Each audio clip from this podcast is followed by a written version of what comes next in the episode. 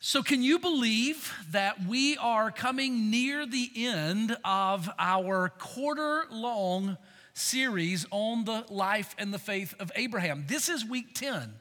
And next Sunday, we will conclude this series on Abraham's life, which has taken essentially the entire first quarter of 2023. If you want to read ahead, next uh, week we're going to be in chapter number 25, where we're going to see the end of Abraham's life.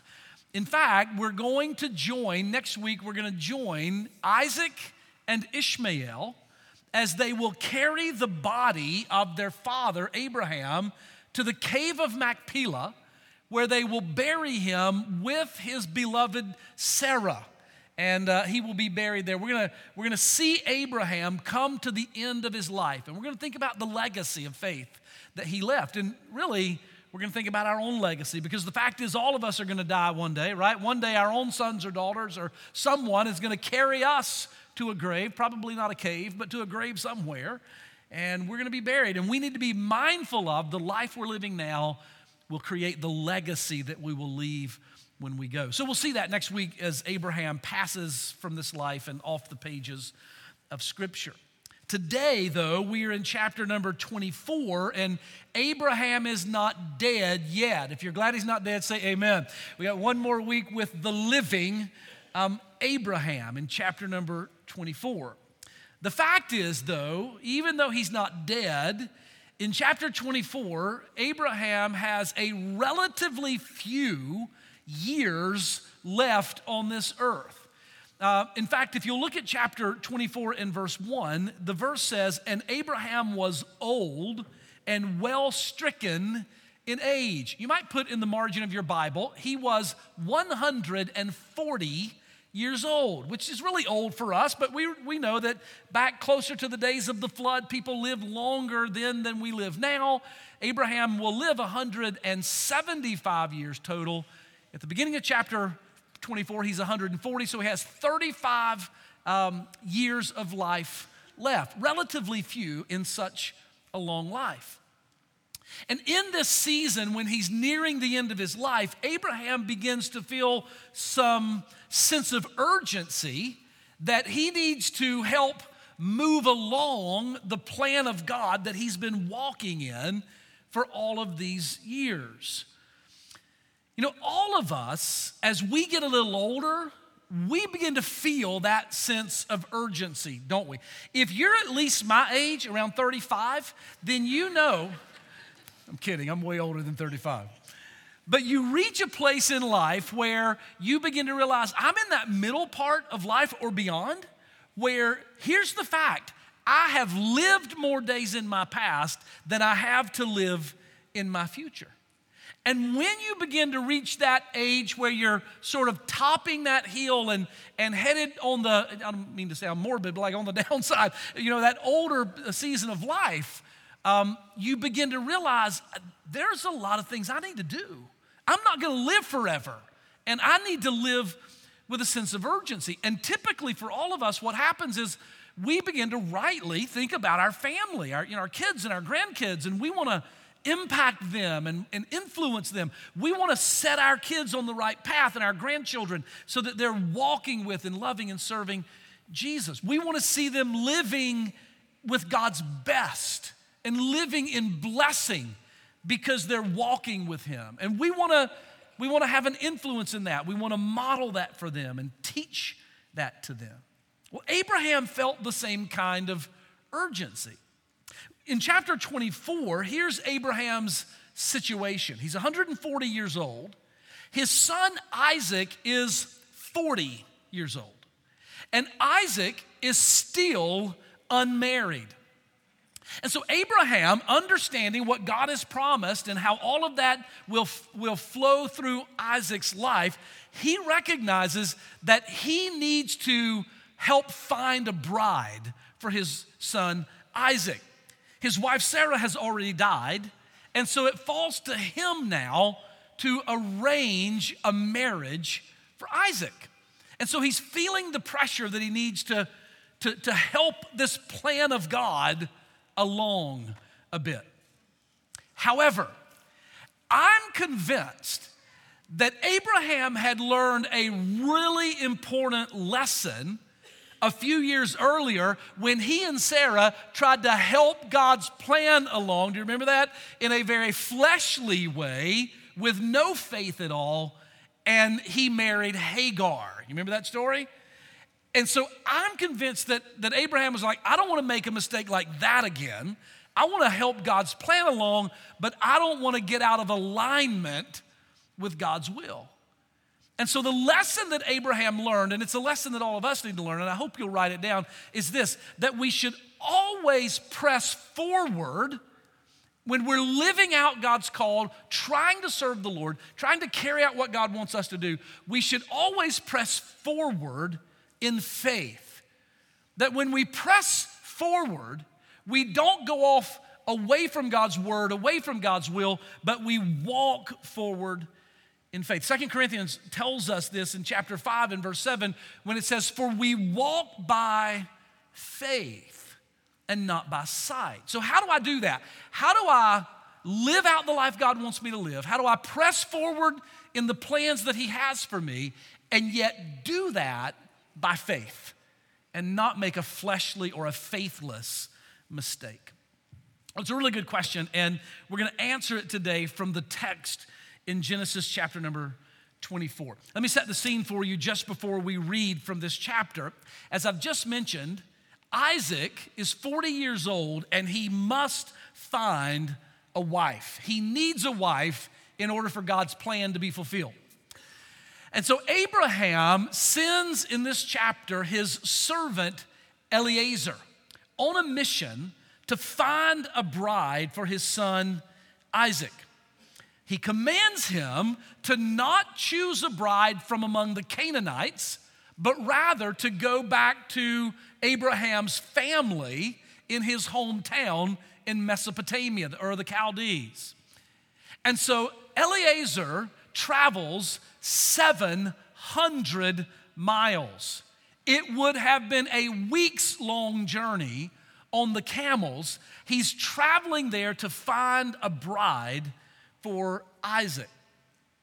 When he gets there, he meets Rebekah. Now, I want you to look at chapter 24 and verse number 24 and listen to who Rebekah is. Verse 24 says, And she said unto him, I am the daughter of Bethuel or Bethuel, the son of Milcah, which she bore unto uh, Nahor. Now, if you remember, all the way back to week one of this, this study, fully 10 weeks ago, at the very end of chapter number 11 of Genesis, we met Abraham's family. We met his father and we met his brothers.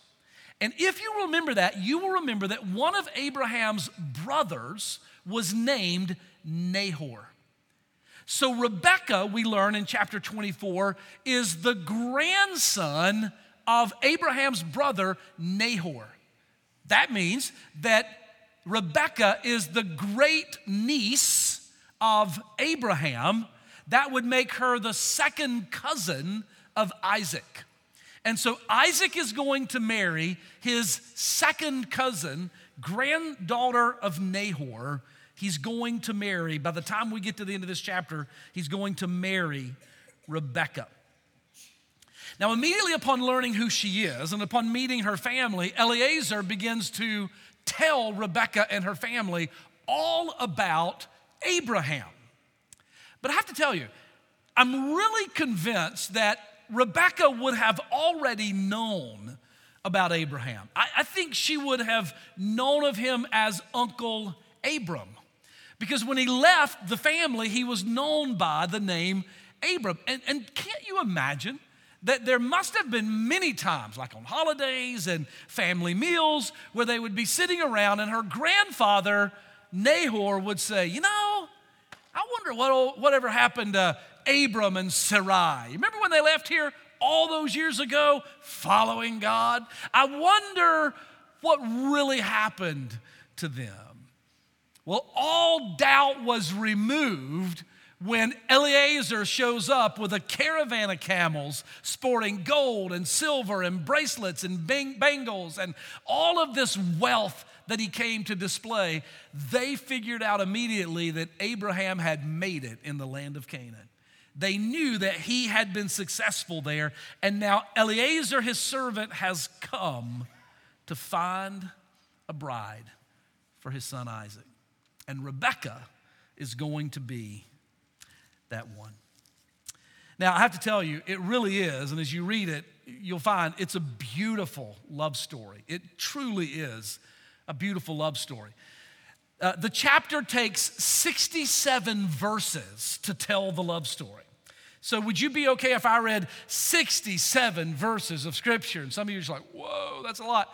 Well, I'm not going to read it all. I hope you will. I hope you'll read all of it this afternoon. We're just going to skip through and hit the highlights, okay? So, you follow along. I want to read it to you beginning in chapter 24 and verse number 1. So the Bible says, And Abraham was old and well stricken in age, and the Lord had blessed Abraham in all things.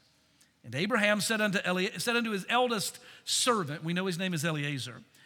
Abraham said unto his eldest servant of his house, the one that ruled over all that he had, Put, I pray thee, your hand under my thigh, and I will make you to swear by the Lord, the God of heaven and the God of earth. Now, let me stop right there and just explain to you what's going on. When he says, Put your hand under my thigh, it is simply an ancient way of confirming an oath. Um, it's unusual, it's odd to us, of course, but it would be exactly the same thing as if I said, Shake on it. I want you to keep your promise. You shake on it, and we would shake hands, and that would be the way that we would confirm that oath. Or maybe the kids would go, Pinky promise? I guess they still do that, maybe. Do you pinky promise that you're going to do that? It's simply a way of Abraham saying, I want you to do, Eliezer, what I'm asking you to do. And what was it that he was asking him to do? Verse number three You shall not take a wife for my son from among the daughters of the Canaanites among whom I dwell, but you shall go unto my country, to my family, and there from them take a wife for my son Isaac. Skip to verse 10, please. And so the servant, Eliezer, took 10 camels of the camels of his master, and he departed. For all the goods of his master were in his hand, and he arose and he went to Mesopotamia unto the city of Nahor, again, 700 miles from the south of Canaan, where he came from.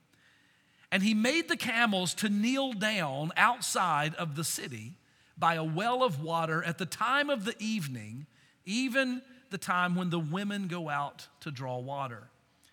And he said, O Lord God of my master Abraham, I pray, send me good speed, send me grace this day, and show kindness unto my master Abraham.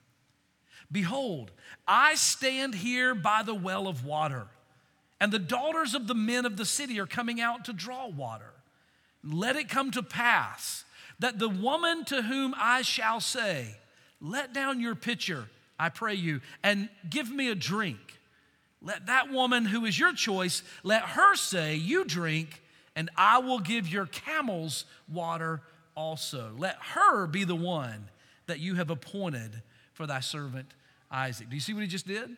It's, it's rather like Gideon putting out a fleece where he says, Lord, I'm going to ask for some water, and the one that you want me to, to pick for Isaac's bride, just let her offer to water my camels as well. And when that happens, I'll know that she's the one. So, so that's his prayer. Verse number 15. And it came to pass before he had finished speaking that behold, Rebekah came out, uh, who was born to Bethuel, the son of Milcah, the wife of Nahor, Abraham's brother she came with her pitcher, her water pitcher, upon her shoulder. Skip over to verse 34.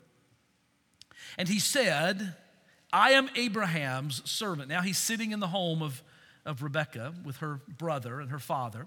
I am Abraham's servant, and the Lord has blessed my master greatly. He has become great.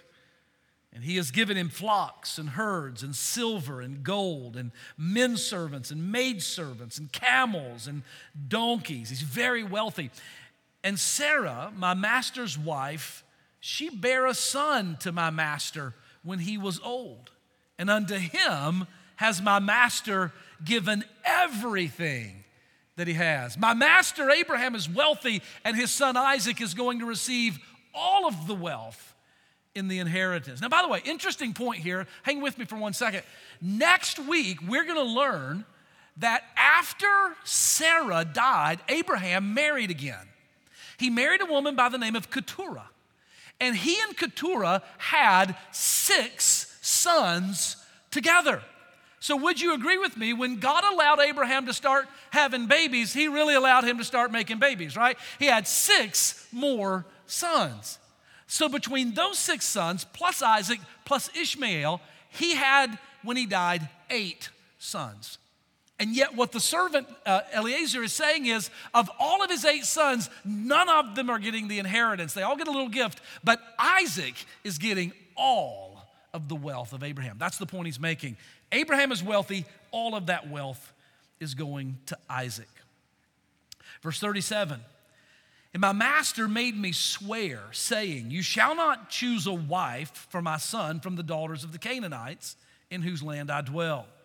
But you shall go unto my father's house and to my kindred, and there you shall take a wife for my son. Skip to verse 58, please. In verse 58, and they called Rebekah, and they said unto her, Will you go with this man? And she said, I will go. Verse 61 And Rebekah arose and her damsels, and they rode upon the camels and they followed this man, Eliezer. And the servant took Rebekah and went his way. And Isaac came from the way of the well of Lahai Roi, for he dwelt in the south country. And Isaac went out to meditate in the field in the evening, and he lifted up his eyes and he saw, and behold, the camels were coming back. And Rebekah lifted up her eyes, and when she saw Isaac, she lighted down or jumped down off of the camel. For she had said to the servant, What is this man? Who is this man that is walking in the field to meet us? And Eliezer had said, That is my master, that's Isaac. Therefore she took a veil and covered herself. And the servant told Isaac all things that he had done. And Isaac brought her into his mother Sarah's tent and took Rebekah, and she became his wife, and he loved her. And Isaac was comforted after the death of his mother. It really is a beautiful story, isn't it? But I don't want to focus today on the love story. Again, I hope you'll go read it and understand it this afternoon. But I don't want to think so much about the love story between Isaac and Rebekah as much as I want you to see the faith of Abraham and others in this passage. And it's going to help us to know how it is that we press forward in faith. Okay, so several things, real quickly, we're going to press through them. I want you to write this first one down. It is that we see Abraham's faith in this passage, and it is faith that makes a plan. Jot that down somewhere in your notes. Faith makes a plan. That is to say, that as we seek to live out God's will in our lives and do what God wants us to do, we know that God has a part to play. God does His work. But we also recognize we have a part to play. We have something to do in God's plan, and we need to make a plan to carry out that work. I'm going to show my age here a little bit, but a, a, lot of you in the room are old enough to remember this as well. I can remember television shows from the 1980s. I know if you're if you're a teenager, you're like the 80s, they had TV back then. They really did. But can some of you my age or about my age or older, do you remember a television show in the 80s called The A Team? Do you remember The A Team? Raise your hand if you do. Y'all remember The A Team? It had Mr. T in it with all the gold chains. It was this group of military guys that would go on these expeditions. Well, do you remember the classic line that most of those episodes ended with when the leader of those guys would say, I love it when a plan comes together. I believe Abraham could have sat back in chapter 24 and gone, I love it when a plan comes together. Because in chapter 24 and verse number three, he makes a plan. Isaac needs a bride. He's got to get married. Eliezer, I want you to go find a bride.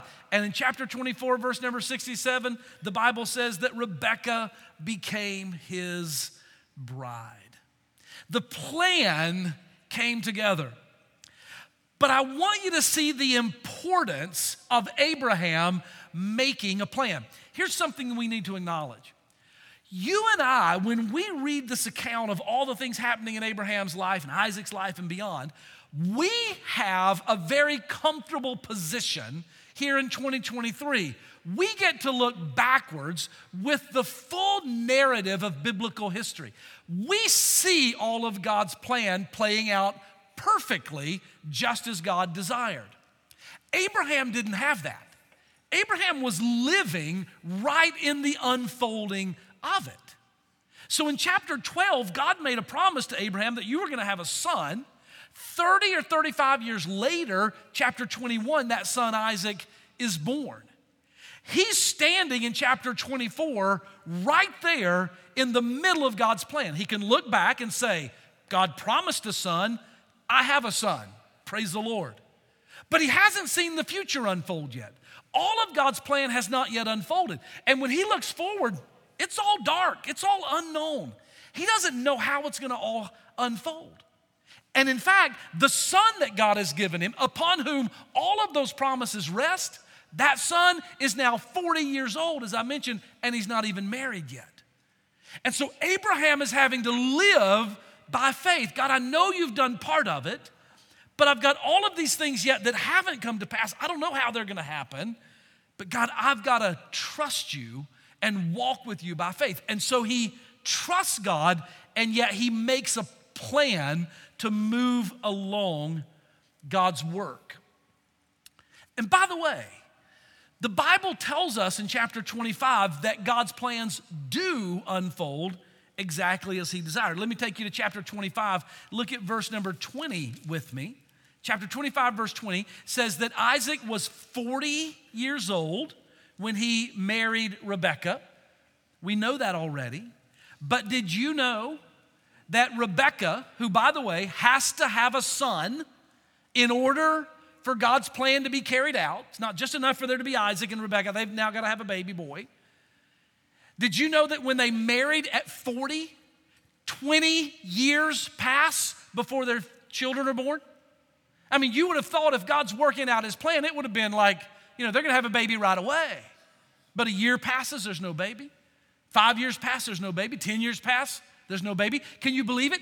She, Rebecca, is barren, just like her mother in law, Sarah, was barren. Verse number 21 tells us that Isaac prays for her and she does conceive, but those boys are not born until verse 26, and Isaac is 60 years old when they're born. Now, she gives birth to twins. Those twins are Jacob and Esau. And if you know how this all unfolds, you know that from Abraham through Isaac, now to Jacob, God's plan is going to begin to open up and unfold. Jacob's name is going to be changed to Israel. If you wonder where did Israel ever come from, turn quickly. We're not going to say anything about it. I just want to let you mark it in your Bible. Go to chapter 32, just very quickly. Look at chapter 32 and verse number 28. Here's where Jacob's name is changed to Israel. And God said, Your name shall no more be called Jacob, but Israel. Just make a, a note in the margin of your Bible. So Abraham has a son, Isaac. Isaac is 40 years old. He finally gets married. Now there's no baby for Isaac and Rebekah until God intervenes when he's 60 and she gives birth to Jacob and Esau. Jacob's name is then changed to Israel, and Jacob will have 12 sons, and those 12 sons will become the fathers of the 12 clans or the 12 tribes, the nation of Israel. And one of those sons will be named Judah, and through the tribe of Judah will come Jesus, the Savior. So we have the perspective to look back and say, yes, God did it all. But Abraham is standing here with a 40 year old boy not married. And he doesn't see the bride, he doesn't see the son, he doesn't see the 12 sons, he doesn't see the whole thing playing out. So he's having to walk by faith. But as he's pressing forward in this faith, he is, he is making a plan based on what he knows that God has said. Let me help you with this. When you are going to press forward in faith, when you're in a situation in your life where, yes, God has been good, but you don't really know what the future holds and you're not sure which next step to take, be careful that you don't make a forward looking plan that does not align with what God has revealed to be true. The plans for the future that you make, even though you may not know the future, the plans for the future that you make need to be made based on what God has already revealed to you as true in His Word. The proverb writer tells us about this in Proverbs 3 and verses 5 and 6. He says, Trust in the Lord with all your heart. Don't lean on your own understanding. Don't, don't lean on the way that you think or what your flesh thinks. In all of your ways, or all along the way of your life. Acknowledge Him, what is true of Him, what He has revealed to you. Acknowledge Him, and He shall direct your paths. See, the whole point of Proverbs 3, 5, and 6 is this you're gonna walk some paths that you don't know what's down the path. You're gonna have to make a plan, and you don't know all the answers to help formulate your plan. But what you do know is what is true of God, what is true in His Word, and what He has directed you. And you plan based on what you know. And Proverbs says if you will plan based on what you know to be true, God will illuminate the path as you walk down it. He will direct your paths. And so when you need to make a plan, make a plan that is in alignment with God's Word. Well, for Abraham, that meant Isaac needed a wife. He knew that. But he lives in Canaan. And he knows that the women of Canaan would be terrible wives for his son. They would, they were pagans, idol worshippers. They would never help carry out the plan of God. So he can't get a bride from them. He needs a bride from his family where he has influence and where, where Rebecca will come alongside Isaac in this, in this plan of God. And so he has to make a plan that he will somehow reach a wife, a woman, find a wife among his people who are 700 miles away. Now, what could he have done? What, what could Abraham have done? I, have got my son, he's 40 years old, he's got to have a wife. Whew, all the women around here, they're not going to work, which, by the way, different message, but there's a right place to look for a wife and a wrong place to look for a wife. Amen? I'll preach that one of these days. He says, All these women around here aren't going to work. I need, a, I need a woman to marry my son from the Ur of the Chaldees, 700 miles away, weeks long journey by camel. So he could have just prayed. He could have said, Oh Lord, you know, these women around here never going to work. We need a woman from my family. Lord, would you let one of those women get lost and wander 700 miles and cross in front of my tent? and I'll know she's the one. I mean, there's nothing wrong with praying. But he said, Look, God's at work, but I got a part to play in this. I need to make a plan. So he made a plan. Eliezer, get on your camels. I want you to go and find a bride there. Let me help you apply this. What do you do if, let, let's say, you're out of work and you know you need to work? The Bible says if a man doesn't work, he shouldn't eat. And so you know you, know you, need, a, you need a job, and you know God's put, put sweat in the man for a reason, and, and, and we ought to be working to earn, earn our, our bread. And so you say, Well, God's promised to provide me with work and a job. God will take care of me. So here's what I'm going to do I'm just going to pray that God will give me a job, and then I'm going to sit and watch A Team reruns on Netflix until the plan comes together. God's going to send me a job to my front door. Is that what you should do? Or do you have a part to play? Y'all tracking with me? So maybe you should say, God, I want you to provide me a job as I send out resumes, as I go knock on doors and fill out applications. As I do my part, I'm going to trust you to do your part. Make sense? How about this? You say, you know, I want to live with generosity. I, I want to be a good steward. I'm, I'm not currently investing in God's kingdom. Every dime that I receive, I spend on me. And I'm not giving anything to God's work. I know I need to, but I can't afford it. If, if, if I give, I won't have enough. So, what are you to do? Oh, God, give me more. If you'll let me win the lottery, I'll give. So you wait for a windfall, and then you say, when God gives me more, then I'll begin to give.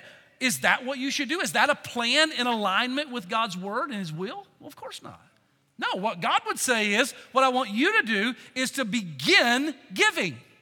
I want you to be faithful. I want you to start somewhere, start giving, and then I'm going to show you how I'm going to do my part as you work the plan to do your part. If y'all still love me, say amen. What about this? You have somebody that you love and they don't know Jesus, and you know they don't know Jesus, and you love them and you want them to go to heaven. You wish they would come to Jesus and you pray for them to be saved. And that's good. You should pray for them to be saved. But you've never mentioned Jesus to them. You've never tried to share the gospel with them. And you say, Well, I haven't tried to do it because I'm afraid to do it, or I don't know how to do it, or I don't have the boldness to do it. And yet you've never availed yourself of the training to learn how to do it so that you could share. And so you just ask God to send somebody else. And God would say, Why don't you make a plan to get equipped? so that you can share the gospel with them. You can invite them to church, and maybe they'll come to Jesus because you're working a biblical plan in your life. Amen? I'm just saying, when we make a plan in alignment with God's word, we do our part as we trust God to do his part. Here's, here's the way I would summarize this particular point, and I got to move on and finish. But it's simply to say this it is that faith is not idle, it's active. Faith is not idle, faith is active. And so when, we're, when we want to live out God's plan, we must activate our part. We must make a plan in alignment with God's word. Now, that doesn't in any way negate the need, the, the certainty that God must do his work and that we ought to pray for that. So, secondly, we see Eliezer's faith in this passage, and that is to say that faith moves in prayer. We work a plan, we do what we're supposed to do, but then we ask God to do what, what He alone can do. I love this prayer of Eliezer when he calls on the Lord. Look at it in chapter 24 and verse 12. Oh Lord God, God of my master Abraham, I pray thee, send me good grace and show kindness. Look at verse 13. Behold, I'm standing here at the well in Nahor in the evening when the women are coming. Oh God, here I am now answer our prayers. Not praying from the tent back in Beersheba. He has made the journey, he has done his part, and now he says, God, would you do your part? And before he finishes the prayer, Rebecca shows up. And God answers his prayer, God does his part. He begins to praise God. We didn't read it, but verses 26 and 27, he praises God that God would answer his prayer. Lord, let the woman that you want me to invite to be the bride of Isaac offer water for my camels. And she does it. God just answers that prayer perfectly. He knows she's the one. You have the, the faith of Abraham. That's faith that makes a plan. You have the faith of Eliezer. It's faith that when it's done all that it can do, it just depends on God. It, it goes forth on prayer. Thirdly, I want you to see in this passage the faith of Rebekah and that is faith that follows a promise. You'll see this beginning in verse number 34. Eliezer is now at Rebekah's house. When he meets her at the well, she waters his camels. He knows she's the one. So he says to her, Hey, any chance we could bed down at your place tonight? If you got a father, brother, could, could we stay at your family home? And very common thing to show that hospitality or to ask or expect that hospitality in that culture. And she says, Yeah, we got plenty come. And she tells her father and her brother, and they come out and meet him, and they prepare a beautiful meal, and he comes into their home. And in verse number 34, he pushes back from the table before he eats the meal, and he says, I've got to tell you my business. I got to tell you why I've come. Verse 35, listen to how he describes Abraham. Now remember, they would have known of Abraham. Nahor certainly would have remembered him. Bethuel might have. Rebecca never met him. But he begins to describe this Abram who had left and who had become great in the land of Canaan. The Lord, verse 35, has blessed my master greatly. He's, he's a man of great resource, of great wealth. He has become great. It means not only great in wealth, but great in reputation, a man of great honor and character. He has given him flocks and herds and silver and gold and servants and camels and donkeys. And God gave him a son in his old age. His wife Sarah gave birth to a son, and God has committed all, or Abraham has committed all that he has to that son, Isaac. I've come now telling you about Abraham and Isaac so that you might make a decision. I'm looking for a bride for Isaac. And in that moment when he says, I'm looking for a bride, watch this. Every eye around the table goes to Rebecca. And the Bible says in chapter uh, 24 and verse number 58, they ask her, Will you go with him? Will you follow him? And she says in verse 58, I will go. Now, ladies, think about this. Eliezer, when Abraham gave him the command to go, he said, What if she won't come? What if I have to take Abraham or take Isaac there so that she can then meet him? What if she won't come without meeting him? And he said, No, no, God will provide. She will come. So they all look at Rebecca. She's never met Abraham. She's never met Isaac. She only, if y'all listening, shout amen. She only knows what Eliezer has told her. She can't Google him. She can't search his profile on Facebook and scroll through his pictures and see if he's cute. She, she has zero information about this man except one testimony from one person named Eliezer who has said, He's wonderful. He's awesome. Abraham has become so great, so wealthy. He's had this son who he loves, and he's taken all of his wealth and he's given it to Isaac. And this wonderful, wealthy, honorable 40 year old bachelor is looking for a bride. Will you go? And she said, I'll go. Here's what I want you to know every Christian who has come to faith in Jesus has answered that exact same question. On April 29th, 1981, I was 16 years old. And a meal was prepared. It wasn't a, a, a table of food, but it was a church service like this one. It was a spiritual meal that was prepared. And I came to learn something about God in that service. I didn't know much about Him and I didn't know Christ. And I sat there at the table, if you will, in that service. And, and during that meal, I was told about God, His glory, that He's eternal, that He's holy, that He's perfect, that He's righteous, that He's glorious forever beyond description. And that He had an only begotten Son, and that His Son, Jesus, is the perfect reflection of this perfect God, that He came to earth and He lived a perfect life, that He never broke the law of God, that He was perfect and sinless. And I was told that He died on a cross because He loved me. I was told how, how much He values me and my soul, and that He gave His life on a cross to die for me. I'd never seen God, I'd never seen Jesus. I wasn't there the day that He died, I wasn't there the day that He rose from the dead. I only heard the testimony from one person and it was the Holy Spirit of God who was revealing all of these things to me. And there came a moment in that service where the Holy Spirit said to me, You've never seen him. He's glorious and eternal. He loves you and He wants to be your Savior. And you can live in heaven with Him forever. And the Holy Spirit said, Jim, will you go? Will you trust Him? And like Rebecca, I couldn't Google Him, I couldn't look Him up on Facebook but I believed the Holy Spirit. And I said, I will go. If you know Jesus, it's because you said, I trust the witness of the Holy Spirit, and I will go. And so Rebecca did. Verse number 61, I believe it is, tells us that she arose. Yeah, verse 61, she arose, she and her damsels, and they rode upon the camels, and they followed Eliezer. They left Nahor's city. They began to follow Eliezer in this caravan of camels. How far did they have to go to get back? 700 miles. All along the way, they climbed over mountains, they went through deep valleys, they crossed rivers, they were in rainstorms, they were facing the elements. They had nights under the stars, early mornings, long, long trips, saddle sores. It was difficult all along the way. And maybe every now and then Eliezer would turn back and just say, It's okay, just hang in there. We're going to make it. It won't be, it's not much further now. You'll make it. And here's what you need to know about Rebecca's faith, and it's about our faith it is that faith ultimately ends in sight.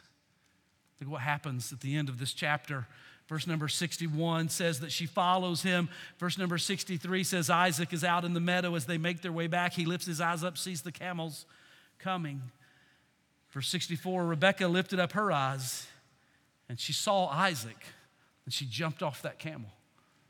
And she said to Eliezer, Who's that man? She sees this man in the field and he's looking and he's waving and he's walking toward them. And she jumps off the camel and says, Who is that? And Eliezer says, Can you imagine this moment? Eliezer says, That's the one I've been telling you about. That's Isaac, my master. And ladies, watch this. She takes a veil and covers her face and prepares to meet her groom. Since 1981, by God's grace, the Holy Spirit has been leading me and you for all the time that you've known Jesus along the way. There's been good days and bad days, and steep mountains to climb, and deep valleys to go through, and hardships, and tears, and laughter. And there have been days that you didn't know if you were going to make it, and the Holy Spirit all along the way said, Press on, you're going to get there. And I just want you to know, if you are listening, shout amen. One glorious day, we will top the last hill, and we will see Jesus face to face. And the faith with which we lived and trusted, we never saw him, we just believed the faith with which we lived and trusted will become sight in that moment. And we will behold him whom we've only seen through the eye of faith.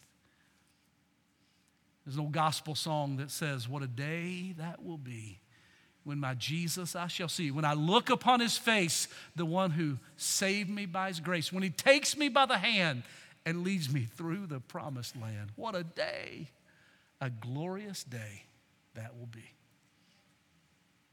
Faith makes a plan, faith moves in prayer, faith follows the promise. And one day, faith will end when we see Jesus. I want you to live by faith. I want you to walk by faith. And if you've never met Jesus, I want you to say yes to Jesus today. He loves you, He's inviting you to be a part of His bride and to spend eternity with Him in heaven. But it's your decision. You must say, I will go.